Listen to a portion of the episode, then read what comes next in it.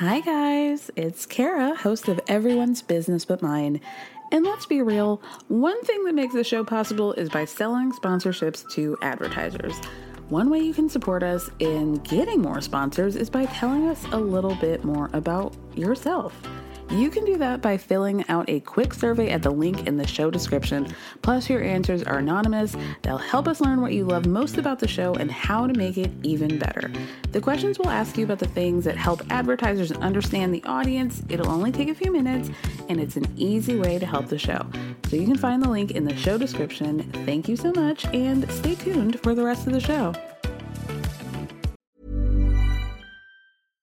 Hey, Dave. Yeah, Randy. Since we founded Bombas, we've always said our socks, underwear, and T-shirts are super soft. Any new ideas? Maybe sublimely soft. Or disgustingly cozy. Wait, what? I got it. Bombas. Absurdly comfortable essentials for yourself. And for those facing homelessness. Because one purchased equals one donated. Wow, did we just write an ad? Yes. Bombas. Big comfort for everyone. Go to bombas.com slash ACAST and use code ACAST for twenty percent off your first purchase. It's that time of the year.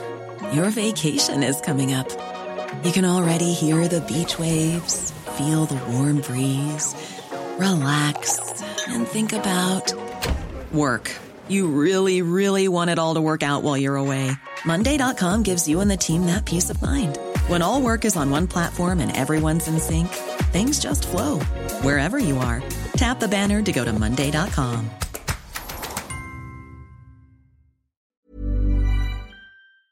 Ashley, can I say something? I think that a lot of the way that you think about relationships is because the relationship that you are now out of had toxic notes and had trust issues.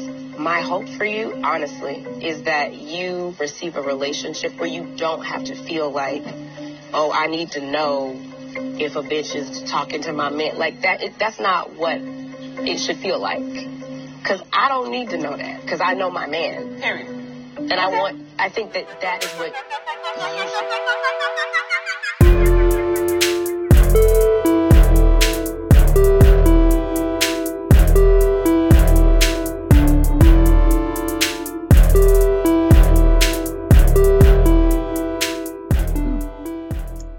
Hey guys, welcome to another episode of Everyone's Business But Mine with me, Cara Berry, our Housewives of Potomac recap. Join with me this week. You know her, you love her. It's Chai. Hey girl. Yay. Fan favorite, fan favorite. The people's champ. You were the Muhammad Ali of Everyone's Business But Mine, much like Karen of live chefs. I'm doing that punch shake she was doing. Oh my God. So actually, before we get into the episode, tell me like where you are with this season. Where are you with the girls? Starting with like, let's just do the Green Eyed Bandits as a collective. How are you feeling about them? So I never liked Giselle. Um, Robin, I'm very disappointed in. Mm-hmm. Um, yeah. it, it's just so, it's embarrassing. Like I, we're seeing the hypocrisy too. Like I'm literally watching the wheels turn. You're seeing the plans. Mm-hmm. Like I hate it. I am with you on that. How are you feeling about Candace this season? I, I like Candace. I think Candace is funny. I've, I've I've always enjoyed Candace from the time she came on the show, so I like her. Yeah. I'm happy that the people are t- starting to see like how funny she is.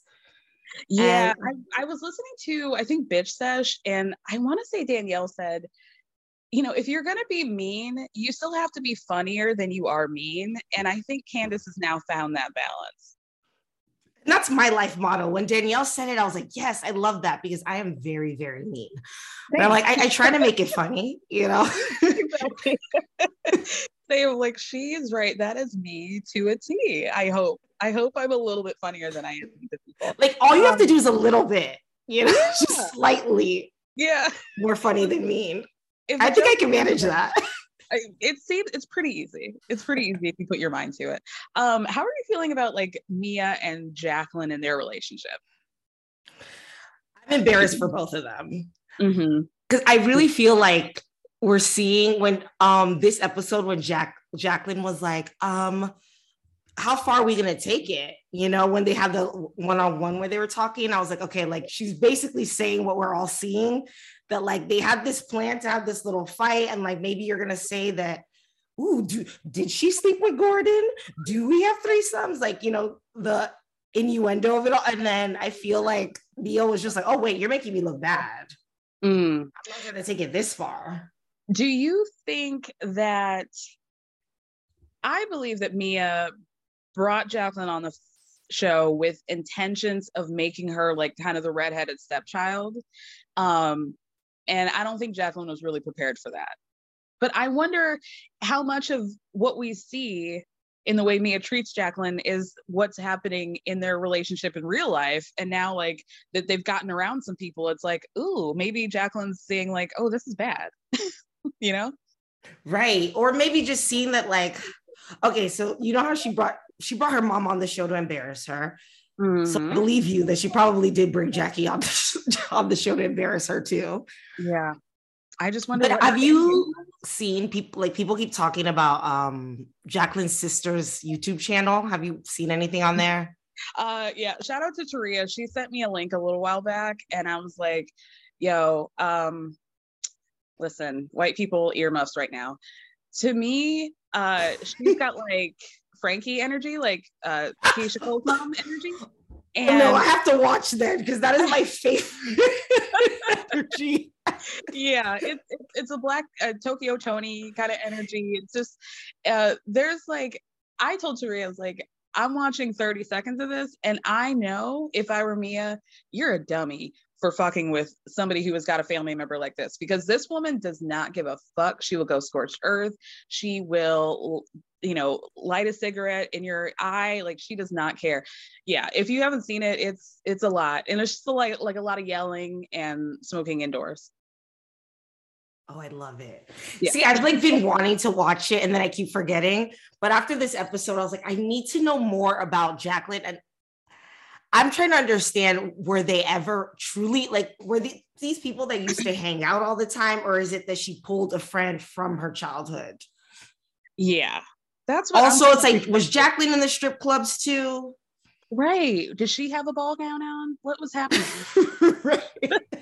at, the, at the high class strip, strip, strip where they wore ball gowns. Was, was Jacqueline there too? Maybe Jacqueline played the violin. Maybe. Maybe, maybe she did. Maybe the cello. Who knows? But um, I love Jacqueline in that, like, I don't know. She's so pretty in a very like nineties black sitcom kind of way. Oh yeah, yeah. I could. You see know that. What I mean? Like, it's a very like natural, like Cosby Show pretty. Yes. That I'm you like, don't really see. Like, you don't see a girl come on T V with no tracks in her hair. Even white girls don't come on just natural hair like that. Right. Yeah. She seems like she would be the lead in a in a Charisse music video. I see what right. Or like Tank, maybe, maybe Tank. But um, let's start with the episode. So we basically leave, uh, start off where we left off with this geriatric fight between Charisse and Karen. They're banging tables. They're screaming at each other. I don't give a fuck about you. Well, I don't give a fuck about you either. And Charisse calls Karen a fake ass phony bitch. So here's my issue. Robin, Giselle, and Charisse want to act like they don't understand why Karen doesn't like her. But to me, I feel like Karen's made it very clear. I just don't fuck with her. And I don't think they need to have a reason why. Exactly. Like, why are we playing Sherlock Holmes on this? Also, it's like, I thought it was very much established. Like, we all saw Charisse call Karen out for cheating on Ray. Mister Blue Eyes. Mm-hmm. We saw that. That's enough of a reason not to like someone. So I'm wondering, do Giselle and Robin just want her to bring it back up again? Because if that's the case, you could just bring it up. It, right. Exactly. We don't need um, Sweaty over here to be like, you know, Eeyore.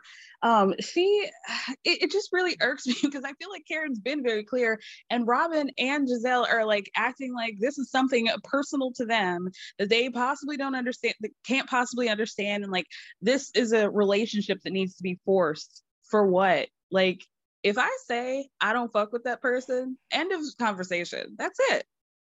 That's it for me. And if it's all for the sake of bringing someone back on the show, Charisse, right. is, nobody wants her here.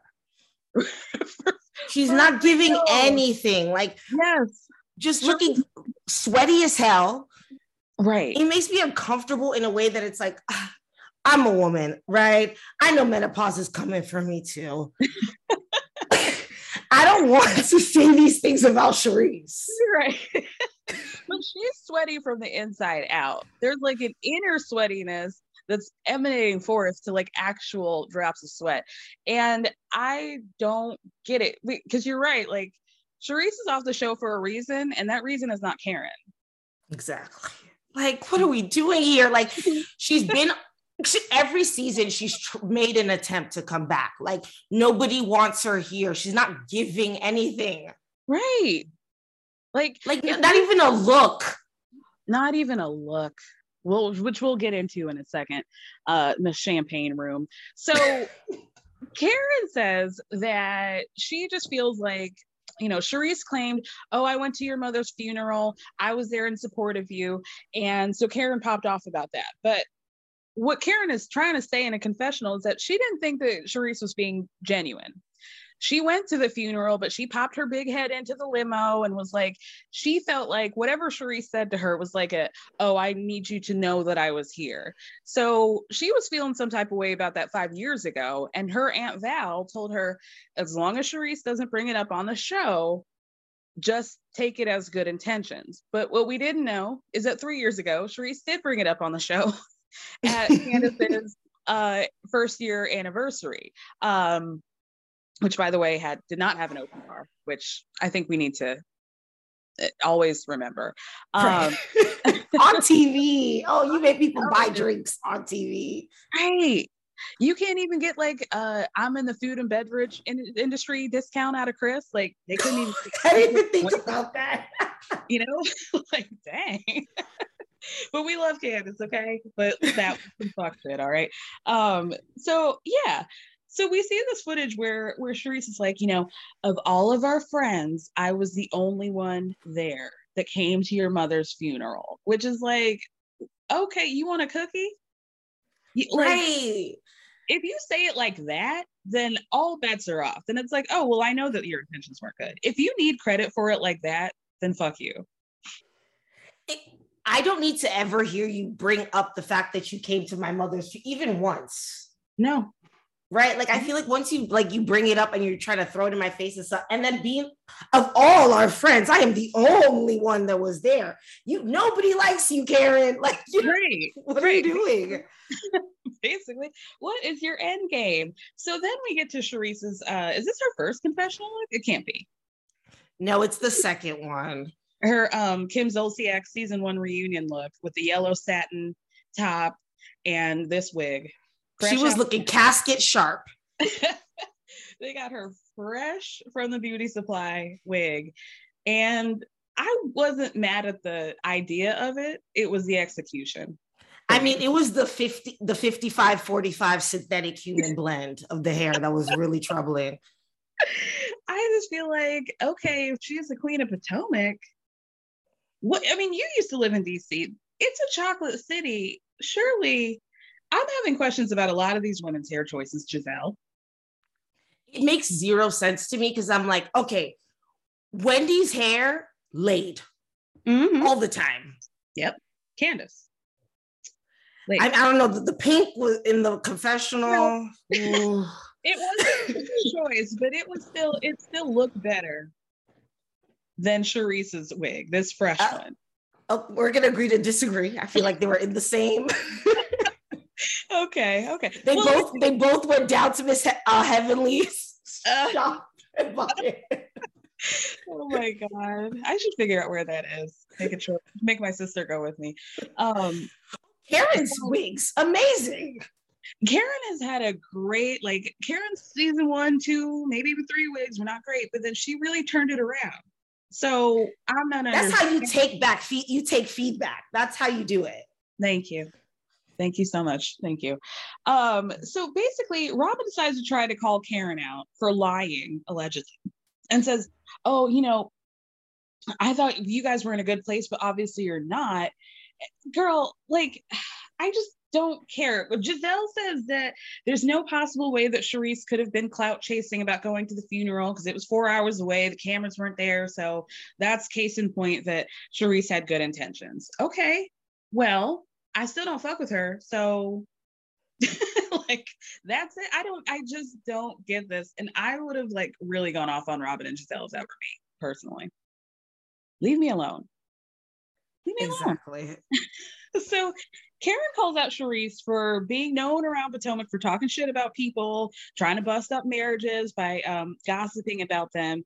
And Charisse goes totally scorched earth by saying, oh, Karen, well, you've got people in your life that you don't speak to anymore, and they don't really have nice things to say about you. But do I talk about how um, you were in rehab and they got you out of rehab and all that stuff? What? Okay, okay, so do you believe that Karen went to rehab? Okay, so I did see somebody tweet that Karen admitted to having a D U I. So possibly, I huh? I don't, Karen had a D U I. Yeah, I don't. That was just based on a single tweet I saw. So, and I don't even know who said it. So I don't know. I didn't confirm that. But. Well, I could only see the way that Karen would end up in a rehab. Court ordered, right? Like she's just not from a generation where they right. like accept that they have issues. Like I just don't see a world where agreed. Like we know that Robin has brought it up about how like Karen gets drunk and just starts calling them to talk shit. Mm-hmm. How can I get on the rotation for that? I will answer Karen at any time, right?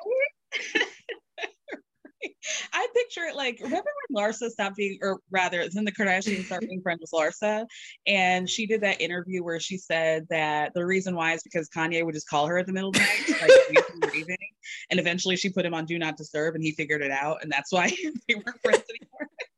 That's what I'm like. I would never put Karen on Do Not Disturb. Like if she hits my line between uh, nine thirty and seven in the morning, I'm answering it immediately. Absolutely, like. I want to know what she's, and you know that she gets to talking about her little boyfriends. Yes. Absolutely. She's definitely talking about how horny she is. A lot of sex talk and it's weird, but I'm going to listen. I'm going to listen. Oh God. So Karen fully denies that she went to rehab, but Charisse says that she's got mutual friends, Karen and Potomac, that Karen was in rehab in Florida, that these friends flew down to Florida, busted her out of there, and then went partying afterwards. Okay. So then Karen says, you know what? Nobody's been to rehab. And since we're going to be doing this, I can't even go to Safeway because of you anymore. And Mia goes, that took me out.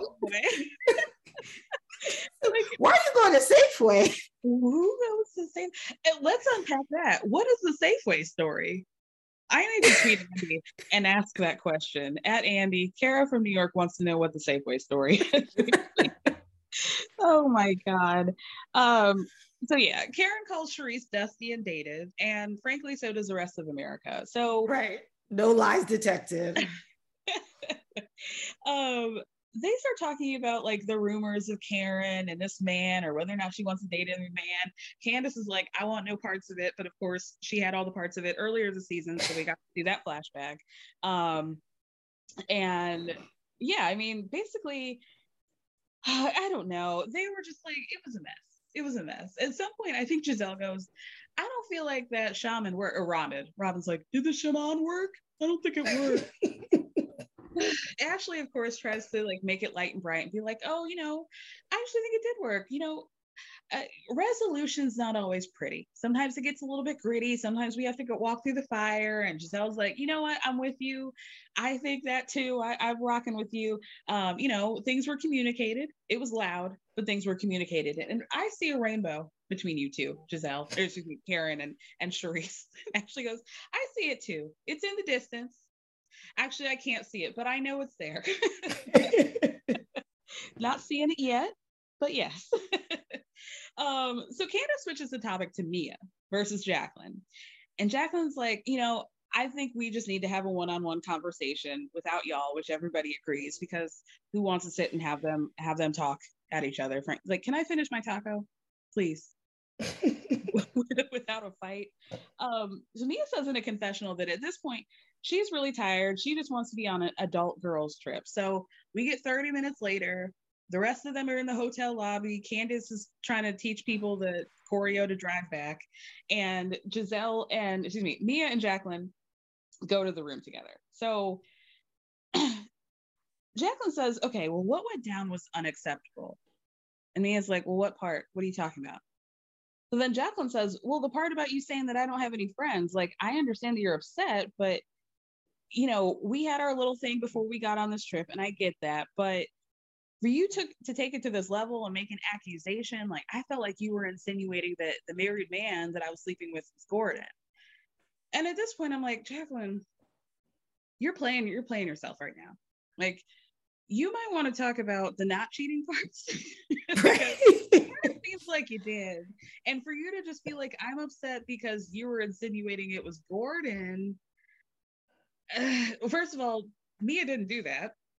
So what's good? Like, I have to give Mia a little bit of credit, but she didn't say Gordon. Nobody was talking about Gordon. Thank God.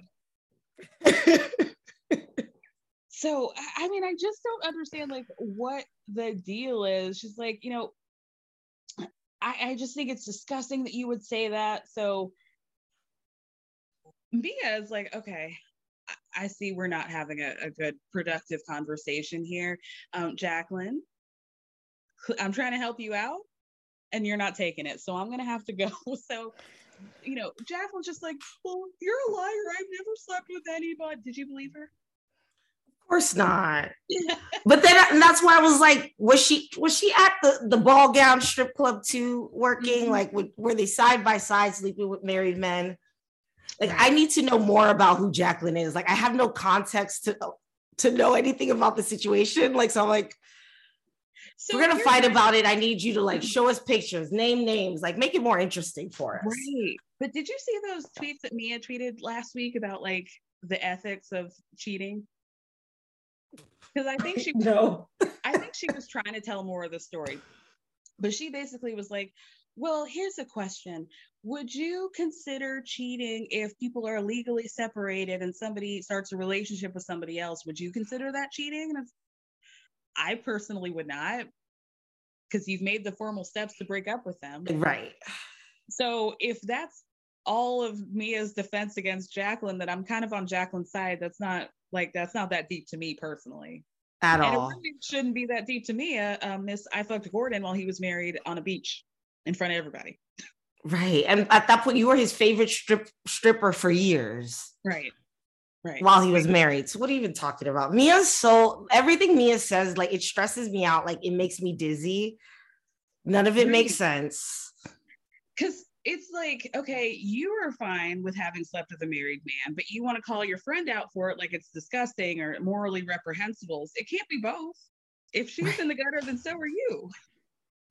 So what are we doing? It doesn't make sense to me. Mia's got to find something else. I think she and Gordon maybe need to go on, like, uh, celebrity marriage boot camp. I think that might be a better fit for them at this point. Right. I feel like that they're giving more V H one. Yeah. um, yeah, she she really irks me. So the next morning, Ashley's planning some yoga thing. Nobody really wants to do it, but can we just talk about Candace's beach outfit? Because I loved it. The black loved it. That bathing suit. She's so tiny. Tiny. And her ass is like a peach. Ugh, and Ugh. Just everything is just so, like, tight and just cute. Yeah, she's so cute, and the the bathing suit was so cute, and the big hat, and the Saint Laurent beach bag. Like, yes, yes, this is what I want to see. But I loved it. Um, so me and Jacqueline go to yoga, but they're not talking to each other still at this point. And Mia says in a confessional, you know, Jacqueline and I's fights are usually pretty surface, but when you involve other people, things change. And I'm like, yeah, that's, you should have known that when you brought her on the show, Mia. Right. Mia, Mia. Your brand new information, girl. So then Jacqueline says, you know, when Mia was younger, she was a lot more down to earth, but now she just wants to be this boss and talk about how many businesses she has. And, like, it's just, I can't trust her at this point. So, and we've all seen that with our own eyes. So a thousand percent. And now Mia, Mia's going to have to sit at that uh, reunion stage and explain, um, how many businesses do you have at this point, Mia? Any? Because these, these like don't. Uh, how did that work out? I just keep thinking about her coming on Instagram to tell us that she didn't know where her next meal was coming from. Right. No, knowing that we're about to watch a season where she calls Wendy a broke bitch. Right. And just making fun of Wendy's finances. Like, right. Girl. She she knew that was to come. Exactly. Like you, you it's yeah, no surprise. It's not like you did this right before the season started filming. You knew. You knew everything that happened. And you still said that shit. Wow. To be I mean, last week they just told us they got kicked out of the, their house, the house that they were renting that they put all this of their own money into, which is still insane to me. Wait, did they? Yeah. Completely. Oh yeah, they're back in the penthouse. Oh my God. Girl. Girl. It's so embarrassing. That's what I'm saying. It's like, girl, like if you're putting on the facade, you have to keep the facade up. This is not other people coming online to tell us. This is her. Like, she wrote a whole message about, you know, sometimes life will humble you or something. And it sure the fuck did, didn't it? It sure did. Wow. Okay, girl. Girl. Okay. So, okay. That's so funny. No, it's not. It, it, poor baby. I, I'll feel for the babies, but like, girl, come on. So, okay, so then Karen and Candace start talking strategy. Like, how can we turn this trip around so that we can actually have fun? So, um, Candace is like, "How's your hand, by the way? I heard there was a lot of there was a lot of table banging last night." And Karen's like, "I I wasn't banging any tables. I saw the tables being banged. I did not. I, I don't know what you're talking about." So, so then you know, Karen's like, "I just feel like." In that time last night, Charisse actually proved why I can't be a friend with her and why I can't trust her. So, but on the other hand, like we have friends in the same circle, so I can be cordial to her, which I think is all that we need to say. We should have just left it at that. But of course, green eyes, we could not. So Ashley makes this big to-do about the, like the ladies, like, you know, I, I don't know. I don't want to talk about this yoga thing, honestly, because Mia said the grossest thing, which is that she's just feeling a lot of the movement and the gyrating, and because oh. Daddy G won't let me use my vibe. Oh, the Daddy G of it all is just curl. It, the fact that she used Daddy G and vibrator in the same sentence, never. Please, Mia, never. Seek help. Never again. And like, I can't. Gordon is so nasty to me. You know what I mean? He's just so, ugh, so slimy. I keep thinking about when he was drunk at that trip they took. Ugh. If I was me, I would have never come back on T V. When he was uh, using his pool stick as a penis. And like, it was all so cringy and embarrassing. Like, oh my God. I'm mad at you for reminding me of that. Um, Every time I see him, that's all I could think about. And now I'm gonna be cursed with it too. You just you just did me like the ring. You brought it up, and now it's my turn. So, um, all the ladies join up after yoga, and Charisse is still like huffing, huffing and puffing. Oh yeah, I don't like Karen. You know, you know, whatever. I hope I don't end up in a prison in Mexico because of it. Girl, you're not putting your hands on anybody. Okay, shut up. Shut up. So then the ladies go to the cenote, um, and on the way, Karen's like, "Oh, um, what happened to your veil? The bridal veil that I got you that said bride to be? What happened to that? Even though you told me, what happened to it, Robin?" And so Robin's like, "You know what happened? I, I, it went away. It blew away." So Karen's like, "Okay, so, um, did you show it to Juan before it blew away in the wind? What did you think? Did he, did he set a date for you in that moment at all? Anything?" And so Robin says that, yeah, they do in fact have a date. She's not telling them. Nobody's coming. Nobody's invited. So Karen goes, "Well, how am I going to send you a gift?" Karen, Robin's like, "I don't need any gifts. Just love and well wishes, you know, for the future." So in a confessional, Karen goes, "Shut up." you just picked out a wedding day, but you don't know, you don't want us to know anything about it. Keep it to yourself. Okay, girl. Okay. I don't think that, like, in the interest of fairness, it is almost as petty that Karen keeps talking about this wedding not happening, but I'm, it's funny. It's funny to me. That's that's the hypocrisy of me. I have to. But I just want the women to, like, stop asking. Every time Robin starts talking about the wedding, it makes me so uncomfortable. Because like, I, exactly, but it's the way she's lying. I'm just like, girl, because even at the table, um, when she said, you know, I think I don't even want to wear it, and you see, um, I Giselle. think it's Candace. Candace says, "Oh dear," and Giselle's head goes down. Giselle couldn't even make eye contact. Like, it's getting weird. It's getting That's weird. That's how I feel. Like, it makes me embarrassed. Like, I'm so embarrassed for her. I'm like, just stop. Yeah, it's sad. It's, yeah, it is sad to have to watch somebody lie in real time. You know, it is. It is. So, especially because it's like, you, like, the marriage for Robin is such a, like, it's the only place where Robin to me is, she's beautiful, she's funny, she's cool. I, I genuinely used to really enjoy Robin, mm-hmm. right? Like, I was never one of those people, like, I like a a really chill woman on T V. Me too. You know, because it's like, I fan. wish, right, I wish I was like a Larsa, you know, very like, never soft-spoken, but unfortunately I'm like a Gertie, you know. I love a, just a Robin, a lazy, like, a slow-paced, chill woman. I really enjoy that. Yeah. But the marriage thing just makes her look so lame, because it's like, just say, if, if it's that you don't want to marry this man, just say that. Right. Just, it just feels like we're not getting the truth. And like, I don't think anybody really cares about this wedding, but it's just the fact that you're like, oh, like being so elusive about it, it makes it sound sketchy. And then it's like, okay, so when you guys set that date, date talking about forty days away, right? She right. knew good and damn well they were not going to get married in forty days. We all did. So why did you do that? Why would you do that? I don't under like, it's what I'm just not understanding. Like, why have your kids start trying on suit, getting measured for custom suits, knowing good and damn well that this wedding is not happening? Right. You're buying new Jordans for them every other week because they're growing a half an inch. And you really think these suits are going to, like, the, how is the measuring of the suits the most first thing on the docket? What are you talking about? Girl, come on. Find a venue. What do you mean? So, okay. I was really like cracking up. They kept playing this fake White Lotus music. Um, everybody goes in the water except for Charisse, of course. Um, you know, everybody's getting bit up by mosquitoes. And I, the reason why I love this show is the little things that they keep in there, because eventually they go to lunch and they're going down the line because it's like a, you know, buffet style.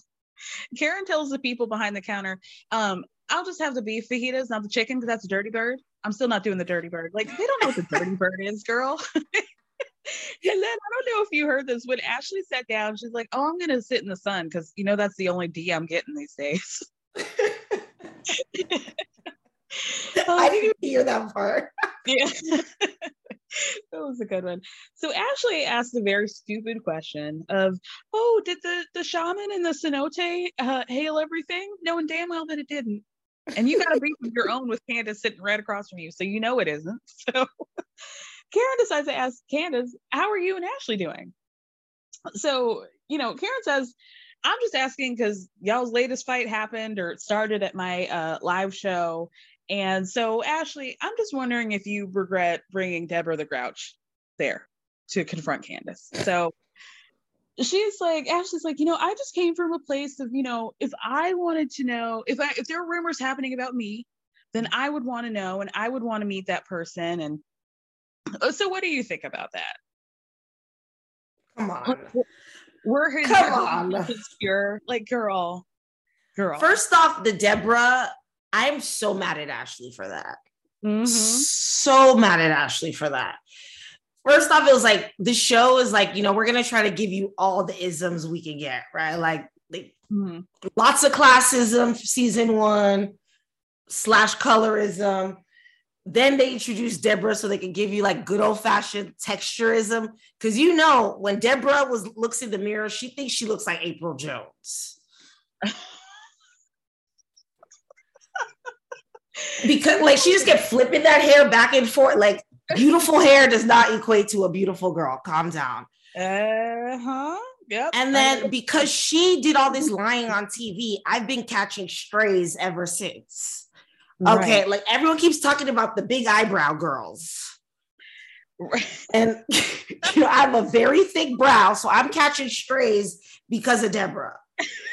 What do you say fuck me for? No, I wouldn't like um I saw like I keep seeing posts and people are like, and those thick ass eyebrows, and I'm like, damn, like, let's not too much on the eyebrows, okay? The eyebrows are not the issue, right? Um, that's so funny. Um, so I saw a TikTok that was like, you know what, Deborah's got to beat Ashley's ass because you know what, why did you bring me on T V to do all this? And now I look goofy. Everybody's calling me a Muppet, everything but a Muppet of God. And now I'm being embarrassed and being called a liar. Like, you got to put hands on her at this point. That's not cool. That's not cool. And this Ashley, like, I only have good intentions. Bullshit. Bullshit. Because we saw in that flashback where she's like, oh, the pendulum swinging the other way. You don't like that, huh? Okay. But you just have pure intentions.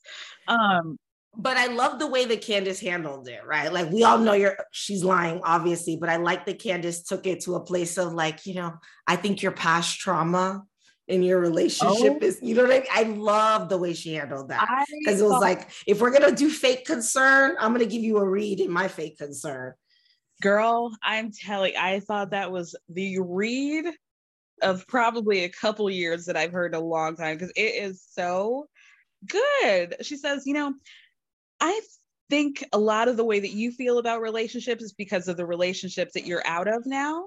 And mm-hmm. it has toxic notes and trust issues. So my hope for you, Ashley, honestly, is that you receive a relationship where you don't have to feel like, I need to know a bitch is talking about my man. That's not what it should feel like. And, you know, I don't need to do that because I know my man. And Wendy chimes in and goes, period. Wendy's good for a my man, my my my man moment. She really is. Yep. So, then um she's like, uh yeah. So then Ashley's like, well, yeah, I will admit that there have been tough times in my marriage. Like um people on my the production of the job that I have writing sworn affidavits about uh, my husband touching people's butts or um, him uh, slithering off to a hotel room with some lady just because he was too drunk. Please. In Australia, there's no such thing as too drunk with Australian men. Okay. They all know what I'll tell you that right now. Not possible. Not possible. Um, so yeah, I mean, why Ashley would even do this is beyond me. Like, I don't really, she's just messy. She's just messy. It sucks because like, even from the night before, whenever you see Ashley and her together, like Ashley, Candace, and Wendy, like they have fun together. Like yeah. watching them dance, I was really enjoying that. You know, they like really, yeah. Candace was singing her song and like Wendy and Ashley were doing backup. Yeah. Like they have it. And Wendy said, like, I'm with you guys. Y'all are great together. I just think there's so much hurt from what happened in the past that y'all aren't willing to let it go. And you really need to move forward. Um, I'm a bitch who uh, has a difficult time moving forward. If you have crossed me, kind of it for me. um, but, you know, I, I appreciate Wendy saying that. Certainly. If I were Candace, it wouldn't be me. But I appreciate it. I'm hopeful though. And I honestly feel like just from the interviews they've been doing outside of the show, mm-hmm. I think that like Wendy can be a bridge here. Yeah. That this might be solved. I really do think they might be able to let it go because I know in real time, Ashley has been saying very positive things about Wendy.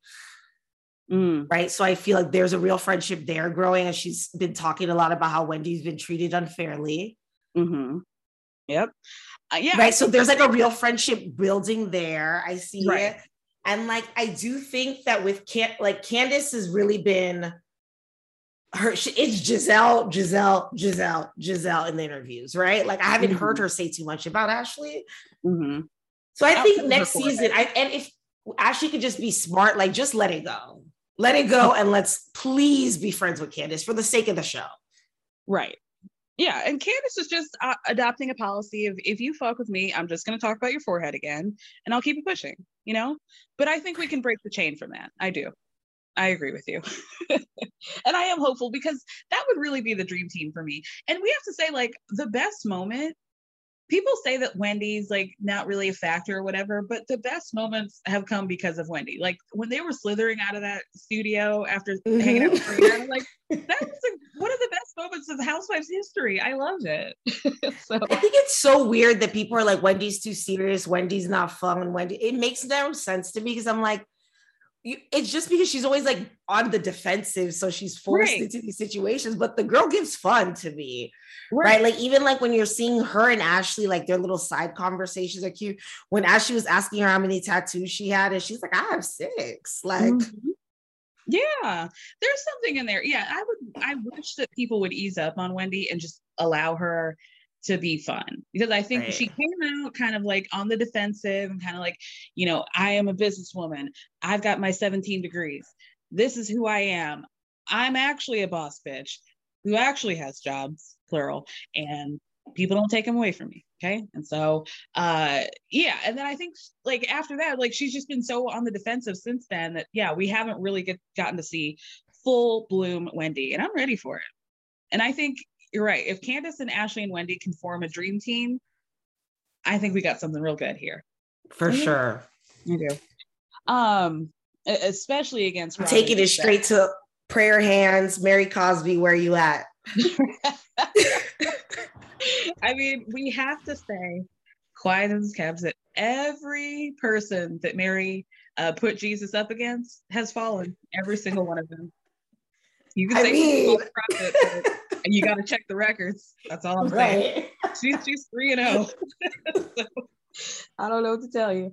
Um, okay, so then yeah, Ashley says, she admits to Candace, you know, maybe I'm coming for you because I harbor a little bit of resentment um, from the past, and you being insensitive towards difficult times in my life. And so we see the flashback where Candace is talking to uh, uh, Giselle a few seasons mm-hmm. ago, and they're talking about Monique's rainbow baby party and how she had everybody come up and speak if they wanted to, and Ashley talked about her miscarriage, and Candace was basically like, she was fronting, getting in that microphone, faking the funk. And so Ashley tells Candace, you know, I just would have thought that at this point, now that you're going through your own journey, that you would have come to me and said, oh, I'm so sorry for what I did to you. And Giselle does this thing that irks the shit out of me. She'll play peanut gallery and be like, yeah, you're right. She's right about that. Shut right. up. Right. She was like, that's fair. No, it's not. You're not fair. Right. she, oh, she really, I hate when she does that. I really, really do. Um, I also don't know. Do you think that's fair? So the missing context in that is that, like, the reason why, like, Uh, Candace felt that way about her bringing up the miscarriage is because prior to that, she said Monique had a miscarriage because she was drinking. Right. Right. And now she's at Monique's prayer at the, t- at Monique's um, rainbow baby party. Right. And is being like, simple, wanting sympathy on her miscarriage. Right. Not saying that Candace was right, but it was the tone at the time was just like, girl, Ashley, like, not after all you just did to Monique with her miscarriage. Correct. And let the record reflect that that was the party that Michael groped a, ca- a production member at. So, you know, remember, right. remember they were also like, Michael went away for a long time and we didn't know where he went. And that was, and I remember Candace making the jokes about, like, your wife was crying and you were grabbing ass. Right. Exactly. So, like, where was Michael to console Ashley while she was crying about right. their miscarriage? Right. Oh my God. So yeah, they'd start talking about moving forward. But speaking of moving forward, um, Charisse is not ready to do that. So we see her at the bar with Ashley. Ashley's playing two sides of the fence again. She's like, you know, Charisse, I was actually really proud of you for um, sticking up to Karen. So Charisse says in a confessional, she's always personally felt like Karen doesn't know how to be a genuine friend to everybody, but she was hoping that she could help her from that, but she was wrong. Okay. Karen didn't want your help though. So there you go. That that's that on that. Um, Like, so, I, I don't know for Charisse, like, what does she feel like this sounds like, right? Like, it just sounds like you're begging for someone's friendship who has said they don't want your friendship. Like, I don't understand what the argument is here. Like, I'm allowed to say I don't want to be your friend. Like, what are we doing? Exactly. And then she really fucked up by saying that all Karen did with regard to her parents passing was send her a text message that said, sorry for your loss. And that's That's it. So if anybody wants to go to official Karen Huger Instagram to see her pinned tweet, um, or she sent a screenshot of that, it's available. But if not, I'll just tell you what Karen said. So she says, um, Charisse, my family and I want to extend our condolences on the passing of your father. Know that God is in charge and he is at rest.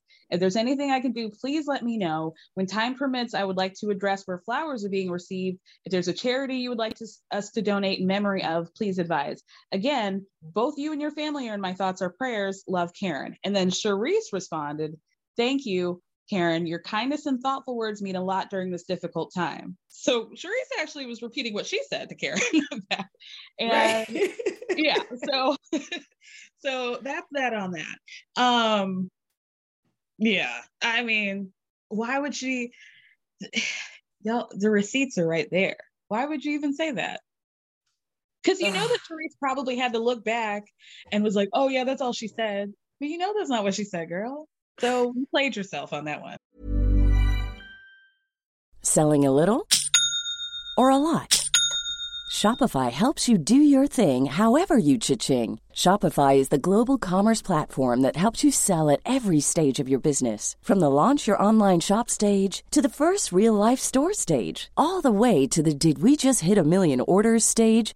Shopify is there to help you grow. Shopify helps you turn browsers into buyers with the internet's best converting checkout. thirty-six percent better on average compared to other leading commerce platforms. Because businesses that grow, grow with Shopify. Get a one dollar per month trial period at shopify.com slash work. Shopify.com slash work. Since two thousand thirteen, Bombas has donated over one hundred million socks, underwear, and T-shirts to those facing homelessness. If we counted those on air, this ad would last over one thousand one hundred fifty-seven days. But if we counted the time it takes to make a donation possible, it would take just a few clicks. Because every time you make a purchase, Bombas donates an item to someone who needs it. Go to bombas.com slash ACAST and use code ACAST for twenty percent off your first purchase. That's bombas.com slash ACAST, code ACAST.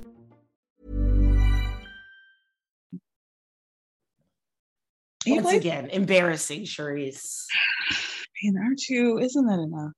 And every time I see her, her sweet daughter on TikTok, I'm just like, uh, her daughter looks just like her, by the way, just like her. What is her daughter doing on TikTok? I've never seen this. She is, a lot of the TikToks that I see involve Charisse and like voiceovers about like, oh, my mom is fabulous. And a lie. So she's on there lying. Okay. Yeah. like like mother like daughter uh-huh. um, but I'm checking I I really actually do you follow Raven, Karen's daughter? Oh, I love Raven. You understand, like Raven and Sonia Morgan's daughter, that is like yes. my um yeah I love it. Those are my girls because they're living their best life and not minding anybody's business. And actually I want to just segue for a second um because I guess Ramona did a um, some sort of business Zoom call. I'm okay. not really sure what it was, but it was like talking to people in business. And y'all, the TikTok clips are all over because people were screen recording. At one point, of course, Ramona can't figure out the tech of it, right? So Avery's there. Avery's trying to figure out the tech. She can't figure it out. At one point, she and Avery get into a fight. They're yelling at each other. And the, you could see the people up at the top just laughing or trying not to laugh at Ramona and everything that's going on. It's, it's so embarrassing. So check that out as soon as you guys finish with this. But um, yeah, I love Raven. I want her on Summer House because she was at the Summer House a couple seasons ago. Okay, that would make so much sense. Right? I would love that. Yes. But she's very young. I don't think she's young. She's not twenty-one yet, right? I think she might No, she's like out of college. I think she's like, oh, is she? Yeah. Oh, okay. Okay. Yeah. I thought she was like twenty or something. Yeah, that'd be perfect. Because I yeah. love seeing her on her little boats with her little white boyfriends. Right. Like, I feel like she and Paige would get along. In a very tiny bikini. I love it. Yeah, she's like, that's one of my biggest regrets about my youth is that I didn't wear one of those super, super tiny bikinis when I had the chance. Yeah, yes. Raven, Raven is like an aesthetic girl. She is like very like, I'm gonna give you a picture of me holding like flowers in a in a grocery store somewhere, and like she just gives. I I love it. She's like my own daughter. I love what she's doing. I don't really. I I, I watch her with pride. Yeah. It's also the same way I feel about um. Malia. Oh, yes. Yes. The same yeah. vibe. Like, yes. I'm just so proud of them. I'm with you. I'm with you on that one.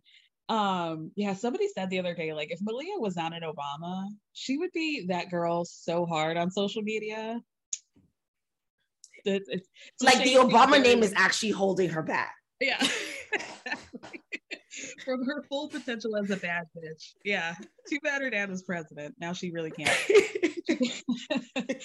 Poor thing. Poor thing. The most popular president in history. It must be terrible for her. But anyway, um, so the ladies go to dinner, and both Ashley and Wendy try to pin down Robin on when or if she's getting married. So Robin's like, well, um, you know, like, I don't really want to have like a wedding, you know, anymore, like a like a traditional wedding. I just, I don't, but it, huh?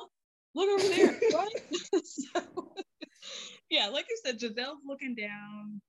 Candace is like, oh God, no, not this again, please. The oh dear from Candace. Just like, this, this killed me. So Robin says, you know, when that tailor came over to fit the boys for their suits, we didn't have a date, but we realized that we're going to Jamaica for, I guess, Juan's brother, her brother-in-law's wedding. And so they have decided that the day after this wedding, just the four of them are going to go down and get secretly married. Like, girl, you can't, you, you can't get married at other people's weddings. Like, who raised you, Sheena, Robin?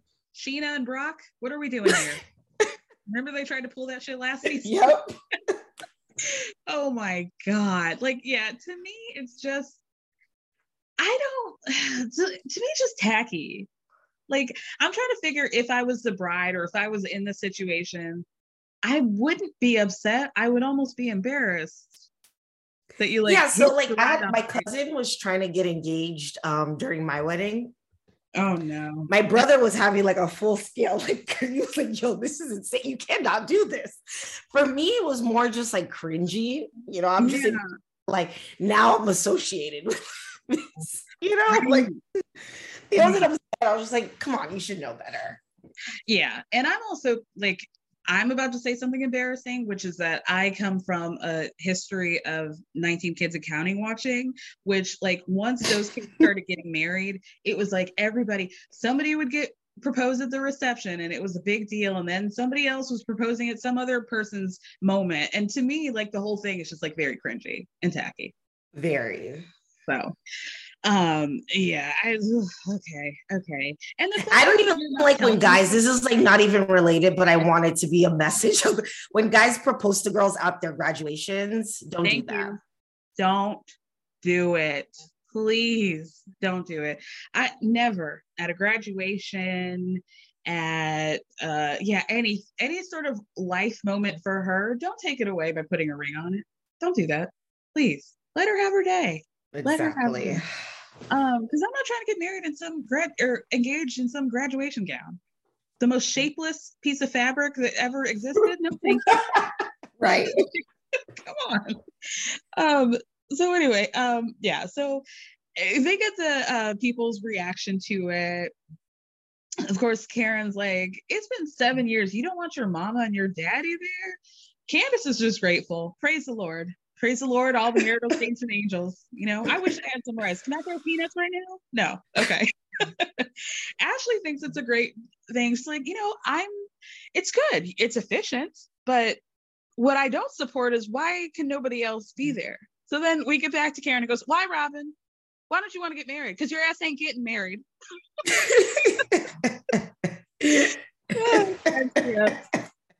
Oh, Lord. So for whatever reason, Giselle decides to just ruin the mood again by saying, you know, what happened between Charisse and Karen, it just didn't sit well with me. Okay, well, okay. Like, who cares? Why is this your thing? This is not your thing. I don't care. I don't care that you're personally invested in, in me being friends with her. That's your problem. Right. That's the responsibility that you put on yourself, girl. Not my issue.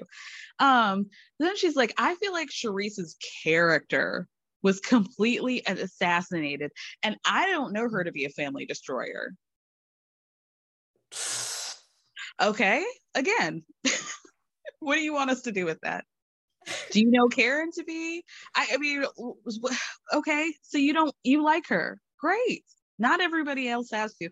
And I don't think her character was assassinated, mostly because I don't think anybody's checking for Charisse. And that's the thing. I was like, nobody who was listening to that fight heard it or cared. No, not a single care. So she's like, you know, I just know Charisse to be honest and amazing. Um, and so, and this is when I was like, okay, so is, is, is she paying them? All right. All right. Let me check your Zelle and see what's going on here. Like when she um, said amazing, I was like, okay, like you are laying it on very thick. Right, right. So then Giselle says the corniest, goofiest thing I've ever heard in my life. This fifty, fifty-year-old woman says, clearly, if there's going to be a Queen of Potomac, this is Charisse. What? Are we really having this conversation? How did we even get here?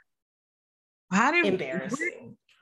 Where, where did we go from you assassinated Charisse's character to she's the Queen of Potomac? Okay, you can be, but you don't have to be the Queen of Potomac on the show. Also, there's no queens here. What are we talking about? Like, it, it, it's so embarrassing and cringe, especially because it's like, okay, the ground down, like n- none of us think that Karen is the Queen of Potomac. Nobody. Right? Because we know that like royalty doesn't exist here. Like, I don't know what you're talking about.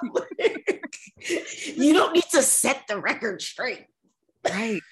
So here's my other thing. Do you remember like in old episodes, um, the Cindy Barshop season of New York, where Sonia tells her, oh God, was it Ramona? Like, you need to bow down to Ramona because there's a hierarchy here. And Cindy's just looking at her with her big teeth, like, what are you mm-hmm. talking about?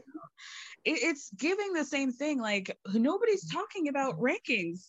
Where did we even, how did we even get here? So Karen just looks at Giselle and says, because this involves me, stop. Enough is enough. It's deaded. So then Giselle really starts to get annoyed. It's like, well, what? I can't share my thoughts? And Karen's like, you can. I receive it, but it's over. So then Giselle says, well, you know, I'm allowed to have an opinion because I was there and, you know, at, at the, when you guys were fighting and, and you're not allowed to shut down the conversation. She absolutely is because you're talking about her. So she doesn't want to stop clicking. I, I don't, I'm not literally not forced to have a conversation with you. That's not how this works at all, at all. So then goofy ass Robin takes the wheel. It's like, Karen, um, in this group, we're all held to the fire for the things that we do. What has Giselle been held to the fire for? Do you have an answer? What is, what is Robin? Uh... What are they talking about? Pull up some examples here. So then Karen says, well, I'm done with this. And Robin says, well, we're not done. And Karen goes, well, that's fine, but you're going to be talking to yourself. So Robin tries to say, well, you know, the way you acted last night was, you know, it wasn't good. And, you know, that's not how you purport yourself to be. The behavior was different from how you present yourself to be. And, and you tried to flip a sincere gesture of trying to support, of Charisse trying to support you in your time of grief. I just don't know what they're mad about. You're mad because Charisse doesn't want to talk to her. She doesn't want to be friends, or Karen doesn't want to be friends with Charisse. Now you're mad because Karen's not recognizing Charisse as the Queen of Potomac. You're also mad at her because Karen acted out of character from what you're used to or how Karen presents herself. Um, what is, Can you explain to me? Because I, I I'm not getting it. I absolutely cannot. I cannot. I do not get it. And then she goes on to say that Karen knows how to deflect from the real issues and conversations, and she puts shields up like, uh, you you don't want to talk about things like your husband and your marriage and your kids. Like, none of y'all do. That's like the first rule of Fight Club. Keep my kids out of your mouth. Keep my husband out of your mouth. Like, this is not abnormal. Like, Maybe nobody you know, wants that. What are you talking about? Right. It was, I was so embarrassed for her. Like, what are you talking about? I don't understand. Yeah, she has a boundary about not talking shit about uh uh Ray. Wow. Oh no. Like, all of you do. You would too if you had a husband. So there you go. Um, so then Charisse goes on to say she lost three brothers and her mother before she joined this group. So now we're like kind of breaking the fourth wall. And so then she lost her father and I think her sister during COVID, or, you know, twenty twenty. So I know what grief is. And, you know, I would never deny somebody who's being uh, kind to me in my moment of grief, meaning, uh, Karen, you're shutting me down, but I was there again for you in your, when your mother passed. But then she goes, I worked my ass off to get this group together in the first place. And again, what does what you just said have to do with that? Exactly. Yeah. Well, I'm not seeing the connections at all. So Karen goes, yeah, you did a great job of getting the girls together. But to be clear, I wasn't on your list. And Charisse goes, yeah, I didn't know you. And Karen goes, okay, well, there we go. Like, we're only friends because of the show. Giselle was acting like there was some great history between the three of them all these years ago, but that didn't really exist. They were friends on the show. Uh, Charisse talked out of the side of her mouth about Mister Blue Eyes, and that was it. So we're really talking about maybe a year and a half of a friendship that Giselle's dusting up her wig over. For what? Right. And why is Robin even in this? I don't know. Um, crazy. So Charisse goes, yeah, you should thank God for me, Karen, because you sat at my table and somebody thought you were my friend and recommended you. That's how you got here. I thought that was interesting. I yeah. was like, say more. I would like to know more about that, but it also doesn't really change anything for me. Right. It doesn't make it. And also, what Charisse was forming is not the show that we have today. This was a show about philanthropy and all your charitable works, but that's not what the show is. It was literally about J- a Jack and Jill. Right. Show. Like, so your show didn't even pop off, really, technically. So what does it matter? Um, so then Robin, like, you know, I feel like Karen doesn't want to act like Charisse is the one who got everybody together. And, you know, when Charisse is really the, the true philanthropist and the true socialite of Potomac, who gives a fuck? So then Robin says, well, I call like I see it. And, you know, you don't want uh, Charisse around. And one day people are going to see you for who you are. We already see it because, uh, no, um, this is me. Sorry. We already see it because Karen doesn't like Charisse. Like, right. I, I don't feel like Karen's faking the funk here.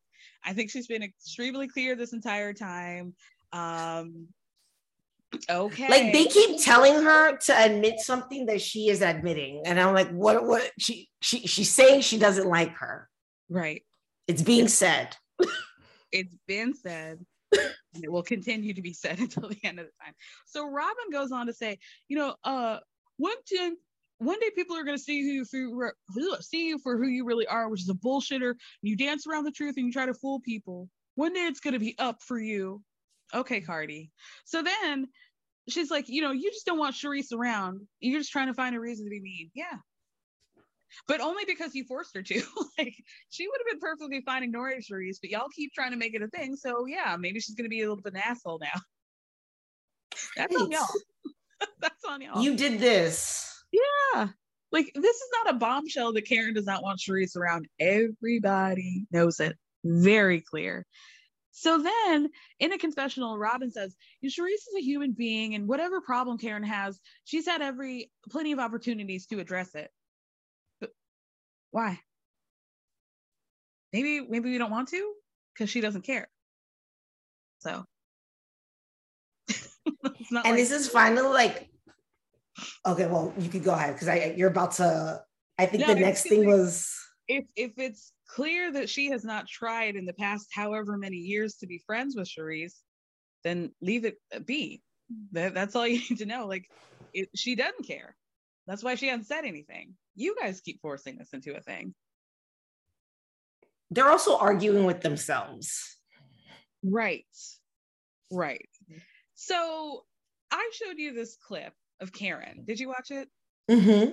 Okay. So I think this is a YouTube clip that Karen's like doing a get ready with me video, but she's talking about the dynamics between the women and why she thinks Giselle and Robin might be doing this. And she basically said, oh, God, what did she say about Robin? That like, she's probably mad because I can't remember. Because she keeps um asking, pressing her about her fake marriage.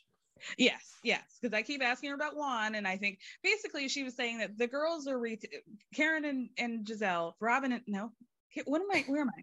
Robin and Giselle keep going after Karen because of stuff that she said in the past. Like, this is a concerted effort to go after her about this Charisse thing, basically, which she was completely, completely right. Um, so Karen says in a confessional about Robin, you sound stupid.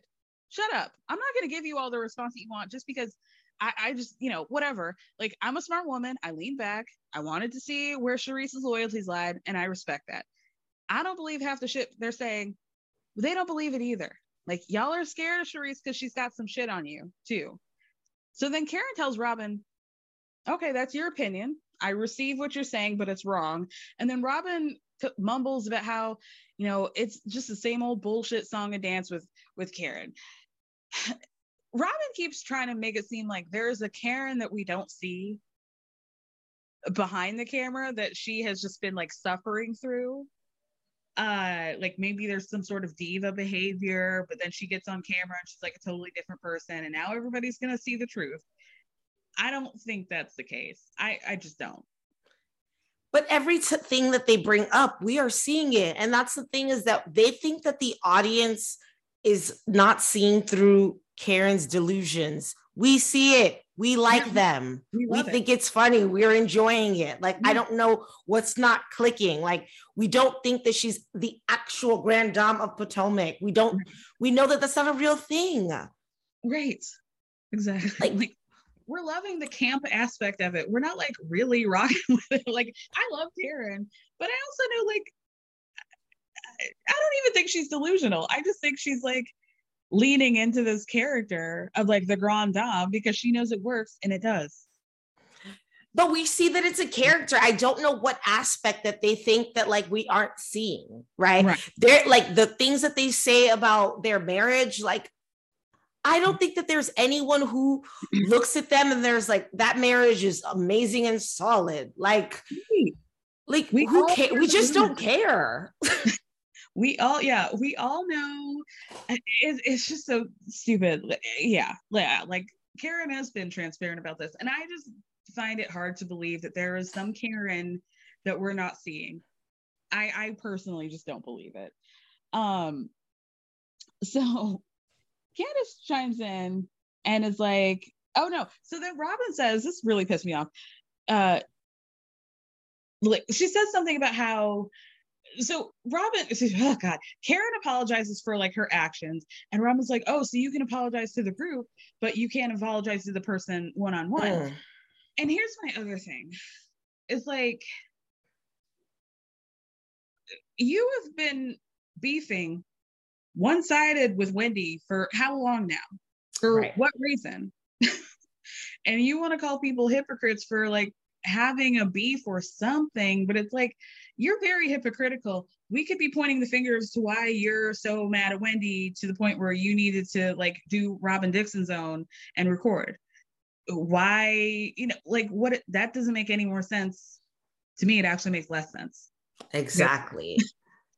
Wendy truly did not do anything to you. Truly. Um, so yeah, Candace at this point is like, oh, that's interesting that you would call her a hypocrite, because it seems like somebody else in this group can apologize to everybody else except for the person that threw a margarita on. So we find out that uh, Mia in Miami did a group apology in the, te- the group chat, but took Wendy off of that chat. So she apologized to everybody else about what conspired when she went off on Wendy, but not to Wendy. Exactly. Wendy, wild. Oh my God. So Mia says, well, I guess I'm sorry. I'm sorry to her right now. And so Wendy goes, are you sorry for assaulting somebody? And Mia goes, I didn't assault, assault anybody. And Wendy goes, do you know the definition of assault? And Mia's goofy ass says, do you? And so Wendy's a lawyer has to say, I do know the definition of assault. It's when you put your hands on somebody unauthorized. And I didn't tell you to put your hands on me. So then Mia goes, well, do you know what the definition of defamation is? Again, she's a lawyer. That's like Wendy's not a lawyer. She's not Eddie's a lawyer. No. Oh.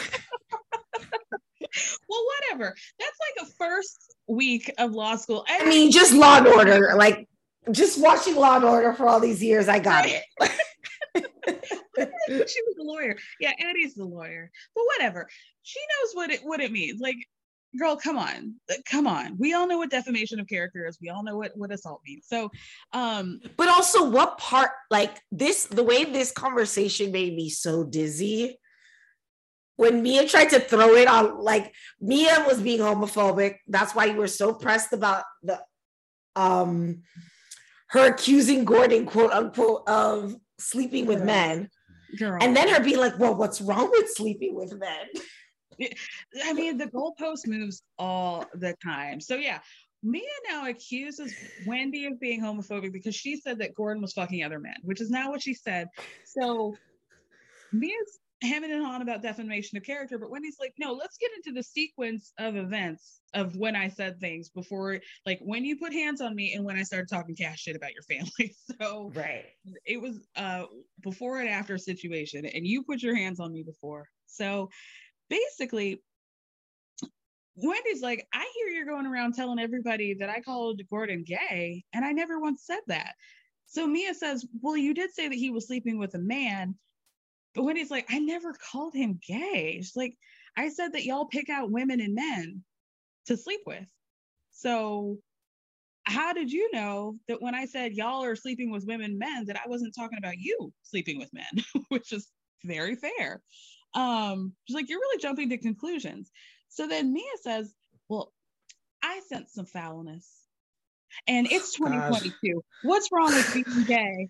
Says, there's nothing wrong with being gay. You're making this a thing. I didn't call anybody gay. What are you talking about?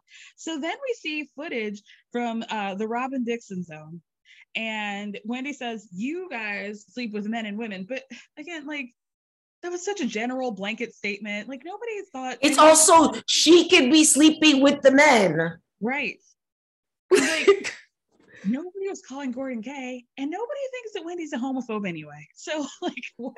Who cares? Even if you said, oh, Gordon's sleeping with men, Gordon's sleeping with Peter, doesn't make her a homophobe for simply. And truly, like, that was my issue from the beginning of the fight with Mia, was like, you are very much telling on yourself because you have admitted to every other aspect of this, right? That like, right. You've seen, like, so the only thing, like, for you to get that angry and inflamed at the mere idea that the man that you've already admitted to, that you guys sleep with, uh, like, he has slept with other people in this marriage, right. The idea that it being a man, you lost your mind. Right. Like, y'all have been very clear that you open it up. You guys like group sex. It wouldn't be shocking that there might be another man involved. And simply bringing that up doesn't make anybody homophobic. It just means some of y'all, one of y'all slept with the man. Doesn't really matter who. And I don't think Wendy cares. The point is, like, y'all are freaking around. So, you know, it doesn't matter who's who's going into anybody's hole. Nobody cares. Nobody cares. Um, Yeah, it's like crazy. So Karen gets up so she can get out of the way for them because she didn't want any of that smoke again. And uh, it really cracked me up. I think she shared a seat with uh with uh Candace. But so Mia says, well, G and Peter have been friends for a decade, uh, which I don't know what that was supposed to do. But um, right. Uh, so then Wendy says something like, oh, well then why were you, like, you were talking about uh, sleeping. Oh, oh, excuse me. Why you can't say that they're friends because Peter told me that you guys weren't friends and he's not fucking with you because you fucked his girlfriend. And so Mia had to be like, actually, I fucked her first. So if anything, he's fucking my girlfriend. So in that order, which I'm like, well, fair, fair about that. But do you think that Mia and Peter have slept together? I don't know. I don't uh, think so, because I feel like, like, again, the way that their relationship is open is in the most like misogynistic, like patriarchal way. Like, I don't feel like any of it is tailored to Mia's fun. So I don't think so. Yeah, I don't think so either. I think that Mia does it because she doesn't want to sleep with Gordon herself. So she's like, oh, if I can just sit here in the corner and like, right. you know, get drunk and he can do his thing, you know, that's fine with me. Right. I see that. She's just outsourcing. This is a great situation for me. Um, yeah, I... I, I don't know. Yeah, she keeps changing the story. Like, it comes from like, oh, we were fucking to, oh, he went down on her, or they she went down on him. And then what I'm really confused about is that girl still with Gordon's dick breath, dick on her breath, singing as Mia walks down the aisle. I'm stuck on that. Right, like, you don't think you guys could give the little kink a, a break just for like your wedding, the night before your wedding? Can, we, can I get like twenty-four hours of fidelity? Or at least not have her singing at my wedding, you know? Right, everything weird. Feels too close. It's a little too close for comfort for me, which is why she's got all these problems with Jacqueline. Did, something about, do you think that Gordon and Jacqueline have hooked up? I don't think so. I don't think so. Yeah. I, if they did... It was, that's, again, maybe prior to him and Mia getting together, he was one of the strippers in the rotation. Mm-hmm. She did work at the ballroom slash strip club. Yeah. Yeah.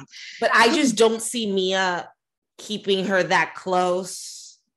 And still, I just don't see it. Mia's dumb, but she's not like that dumb. She's not stupid. Mm-hmm. Right. um so yeah I mean this is this is so wild to me. So Mia asked Wendy, like, oh, you know, basically like, you're not being a good friend. And Wendy's like, you got your girlfriend of thirty years here and you all just got into a fight, so you don't need to be talking to me about uh friendship when it seems like you don't really even know what a friend is. Frankly. So right, um a point was made. uh, several several um So then, in a confessional, Candace goes, whew, child, you can take the hoe out of strip club, but you can't take the strip club out of the hoe. So, let me not judge, because there's hoes everywhere. There's hoes at the Walmart, hoes at the bank. There's hoes with me at this table. So, so then Wendy says that her issue is, after having an argument with Mia, like, Mia seemed to think it was warranted to have a uh, margarita thrown at Wendy, or a mojito, or, you know, whatever your alcoholic beverage choice was. And Mia goes, okay, well, I'm sorry for throwing a drink at you. Now what? Now what? So she's like, let's talk about the real issue. And Wendy says, no, the real issue is that you threw a drink on me. Like, that's it. You've shown your character. You've shown your character, and your character is a gutter ass bitch. Something about calling people gutter is so funny to me. And it's it's so rude. You know, it's so rude because it's dirty down there. It's dirty. It's worse than calling someone trash, right? Like, because yeah. The gutter, it's the mix of trash and water, which is like ultimate disgust. Like, straight sewage. Oh my God. Stagnant. Because the trash gets picked. The trash gets picked. Oh my gosh. So Mia claims that she apologized for throwing a drink, and that's because she's a real one, unlike some people. And so Wendy goes, well, I owned everything. I just wanted to be known to not ever do that again. I gave you a pass one time. All right. And so Mia goes, is that a threat? She goes, no, girl, it's not a threat. It's a promise. And I guess Candace, Candace was like, okay, well, she said that. She said that. The episode ends. The episode ends with Wendy yelling about, like, oh, this is what success looks like. This is what it feels like. Oh, you know, I'm a boss. She's trying to come for me. Mia's trying to come for me because she's not about my life. Like, oh God, it must suck to be you, Wendy, Mia. It must suck to be you. Oh Lord. I mean. Planning for your next trip? Elevate your travel style with Quince. Quince has all the jet-setting essentials you'll want for your next getaway, like European linen, premium luggage options, buttery soft Italian leather bags, and so much more. And is all priced at fifty to eighty percent less than similar brands. Plus, Quince only works with factories that use safe and ethical manufacturing practices. Pack your bags with high-quality essentials you'll be wearing for vacations to come with Quince. Go to quince dot com slash pack for free shipping and three sixty-five day returns. Mom deserves better than a drugstore card. This Mother's Day, surprise her with a truly special personalized card from Moonpig. Add your favorite photos, a heartfelt message, and we'll even mail it for you the same day, all for just five dollars. From mom to grandma, we have something to celebrate every mom in your life. Every mom deserves a Moonpig card. Get fifty percent off your first card at moonpig dot com. moonpig dot com.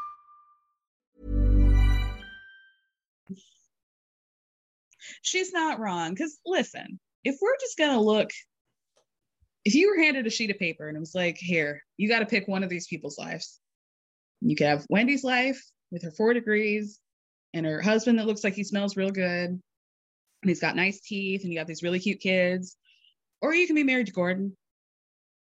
I mean, just which one would you pick? Right. And I hate to like surmise everything that like happens with women. I hate it when people are like, they're jealous, but it does give that when it comes to Wendy in a lot it of does. ways. And I'm just like, it's just giving jealousy. It does. I, I mean, yeah, because me and Gordon have this weird relationship. They're not a partnership. Like when we saw that scene of Wendy and Eddie laughing about Deborah being like, oh, happy Eddie smiled at me. That's a marriage. That's exactly. Those are two people who are very strong in their relationship. Like that, I've never seen really that much like true intimacy between Gordon and Mia, like in a way that they really like each other. I don't see that. And it's hard to like, that's even the issue that like, I always felt like Ashley had with Candace, mm-hmm. right? Is that like, here are these two women, they're married to these white men, but Candace is attracted to Chris and vice Chris versa. is right Chris is the eight like within her age range, you know. And like Ashley has to be up there with that disgusting man who I'm sure that he has called her a couple slurs once or um, twice, with Australian ones, I'm sure. Mm-hmm. Like every time he used to talk about Sheila, like the and it was just at the tip of his tongue, right? You're right. There was something about being like, I don't want that around my children. Like, dog, I, you will never, I mean, for me who has such low standards, I cannot imagine a dude telling me, I'm afraid to have kids with you because I don't want you to be like your mom. Excuse me? Mm. How the fuck do you come back from that? How do you do that? And while we're talking, can we, can I ask you, was Luke and her real? I think it was. I genuinely think it was. And she was on Watch What Happens Live and said that he was fine. It was Michael that ruined the relationship between she and Luke. And uh, Giselle actually did an interview because, you know, she went on that date with Jason. And uh, she said that she feels like once the dust settles with Ashley and Michael, that she thinks that she and Luke will get back together. Hmm. Okay, so this is my thing with it, right? Like, because I do want to believe that it was real. And mm-hmm. I did, I feel like when I was listening to you talk about it, I think you said that she seemed hurt. Was it yeah. you that said that? Mm-hmm. And I could see that. But it feels yeah. just like all that care, like who starts a new relationship and you do all that damn carrying on? Yeah, it's, a, it's like you're lot. making TikTok something. It just felt really like, I don't know. Yeah, she, I think she got too excited, which I mean, wouldn't you if you were running away from that milky eyed monster and into the arms of Luke, please? Right. She's like, also been with him. Like I was rewatching season one of Potomac and I was like, oh, Ashley was a child. Kid, kid. And, and to finally like, yeah, to now be free of like old man River. And with a guy who's only a few years older than you and he's fucking hot. Like, mm-hmm. Luke really isn't my type, but like, please, I'm, I'm not stupid either. like, like, I get right. it. Right. Um, but yeah, I think she just got too excited. But yeah, just girl, being with someone whose ball sack isn't hitting his ankles. You're right, exactly. And he's not trying to tap it against somebody else's ankles either. So yeah, I yeah, I so you don't believe it was real? I don't know. Like, I feel like certain parts of it did feel real, but then I'm just like, I don't know. Like, all the like all the carrying on for me was just so weird. Like, all the posting, making TikToks. Like, when you're starting a relationship, I just don't see anyone actually really doing all that. Mm-hmm. And I feel like I would think that Luke would be above a fake relationship, but then I'm like, I don't know. He just got fired from his show. Right. Okay. Which what? Then brings me into thinking that I've started to think that Carlos, Carlos, Carl and um, Lindsay are fake. Okay. Thank you. Oh, Jai, see, this is why you're my bitch. Okay. Let's talk about the Summer House trailer because I haven't spoken about this yet. Um, it looks so good. I'm so excited. Um, Cannot wait. There were a lot of dynamics. Like we've been, they've been dropping hints about there being a situation between Danielle and Lindsay and Carl and Kyle, or at least Carl and Loverboy, right? Mm-hmm. So uh, what we did see is that apparently Carl had been like shirking his responsibilities, hadn't really been at work. At one point, Kyle says, um, you know, like if you were gone, we wouldn't even miss your presence or something like that. Um, and then a lot of situation between Danielle and Lindsay. Uh, what, what are your thoughts? What do you, what is your prediction on what went down between Danielle and Lindsay? So I hope it's not like the way that the trailer kind of made it seem was like, it was just the issue of her being like, it's too early to get engaged. Like her mm-hmm. being upset that they're getting engaged, not on her time. Yeah. But I think like you and I spoke to, spoke about this before. And I think it is just that you were saying how you feel like Lindsay was just a bad friend to her. Like she got her man and she just like kind of checked out of the friendship with Danielle. Yeah. I, I can I, totally I, see it being that.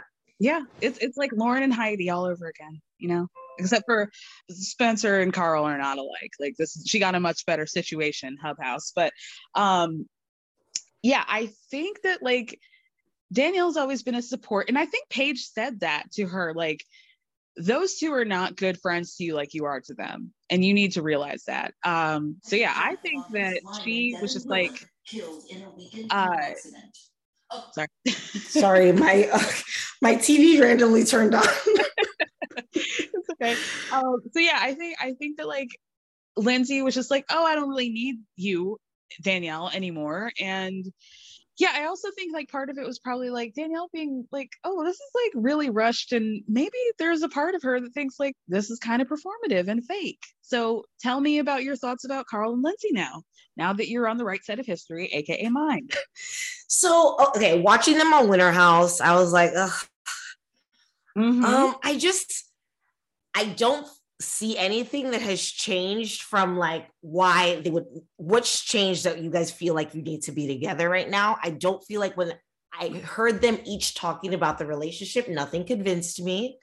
Mm-hmm. For Carl, I think it is really, really scary for him that he's now sober. And like, I don't want it to be like people are thinking like, okay, like everyone attaches this, Carl is the greatest guy in the world because he's sober now. And like, or even the, I don't even think being in a fake relationship makes you a bad person, right? Or like getting married to keep your job. Like this is their job. Right. And I can't yeah. imagine how scary it is for Carl to think that like, he could lose it. What does Carl do? Like in the early seasons of this show, we saw Carl struggle with like job, losing job after job, mm-hmm. not knowing what he was going to do. He's been able to keep this job the longest, but he works for his friend. Yeah. And then the next job he's had the longest is being on this show. And I can't imagine like how he's, he's thinking about how he's going to pay his bills. And mm-hmm. Lindsay works in P R. Does she? Does she still do that? No. Probably not. But we saw her, you know, getting Hub House together in that apartment. yeah. with all those interns. She's you got know, a history Lindsay. of P R. She's got a history there. Yeah. Right. And she knows what she's doing. Yes.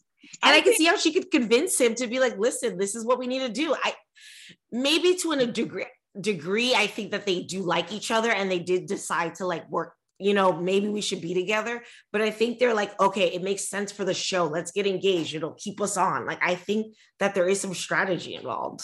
Yeah.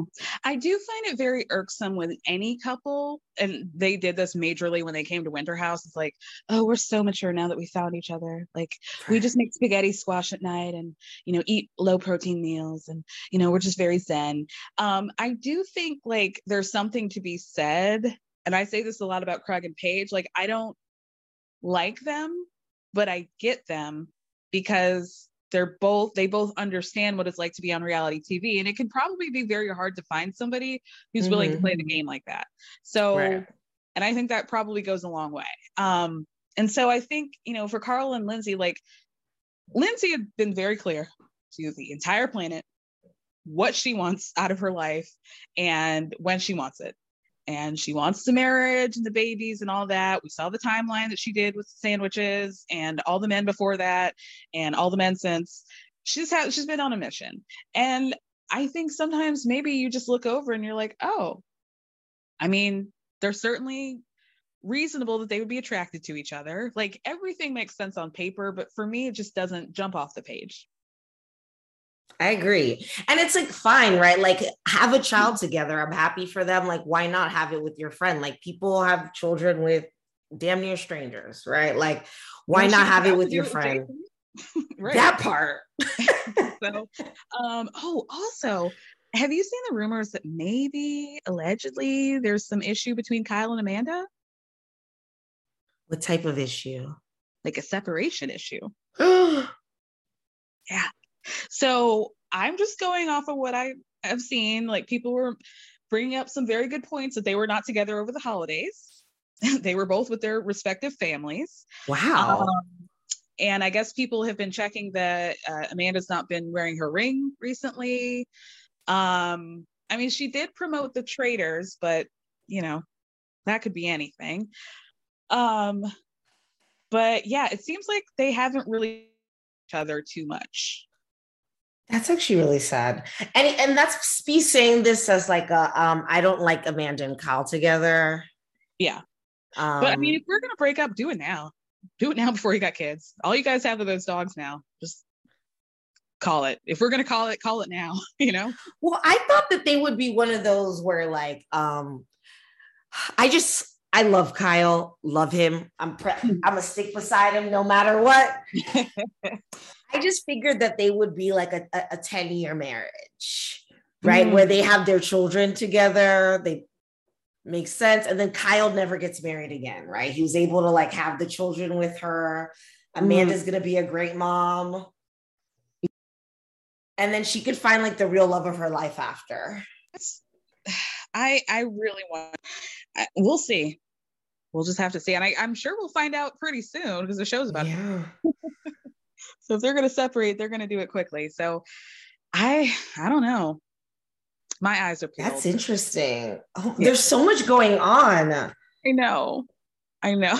There's so much going on. I didn't even know that there was like a, two new people coming on. One of them is a black girl. Like totally missed that. Oh yeah. I've been following her for a little while because she, her sister is actually an influencer. Her sister um, wrote Token Black Girl. Yeah. Yeah. This book that I got. Um, so yeah, I've had my eye on her for a little bit. Um, I'm excited, but I mean, dog, they took like how many guys out of that house and were like, we'll just replace them with one dude. So right. Now it's like Kyle, Carl, and this one dude that we don't know about, which like, okay, we got to get, uh, I can't believe I'm saying this, but we got to get more men in the Summer House. Just, honestly, I agree. And it's like, not Corey. No. No. Oh my God. Jessica's been on TikTok with her new man who, gotta say, he's like Bachelor hot. You know what I mean? Like, okay. If you watch yeah. The Bachelor, you'd be like, oh, he's one of the best looking guys on The Bachelor. Um, and she gives like, that's, She gives that. I wouldn't mind her coming back because she was so delusional.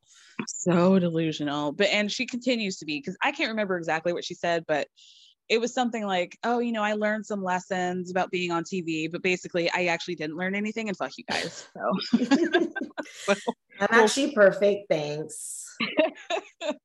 Well, try tell everybody where they can find you. Um, you can find me at FlyChai on Twitter, on and Instagram. I think also TikTok on that too. And subscribe to my podcast. Me and my friend yes. Antonio, every week we talk about the things that um we feel like people aren't mad enough about. Yes. It's called Y'all Aren't Mad Enough. Perfect. Uh, yeah, check that out. I'll put the link of that in the episode description. Uh, thank you so much. Say hi to Kemsy for me. I will. We love her. You have a great day. Bye. Bye.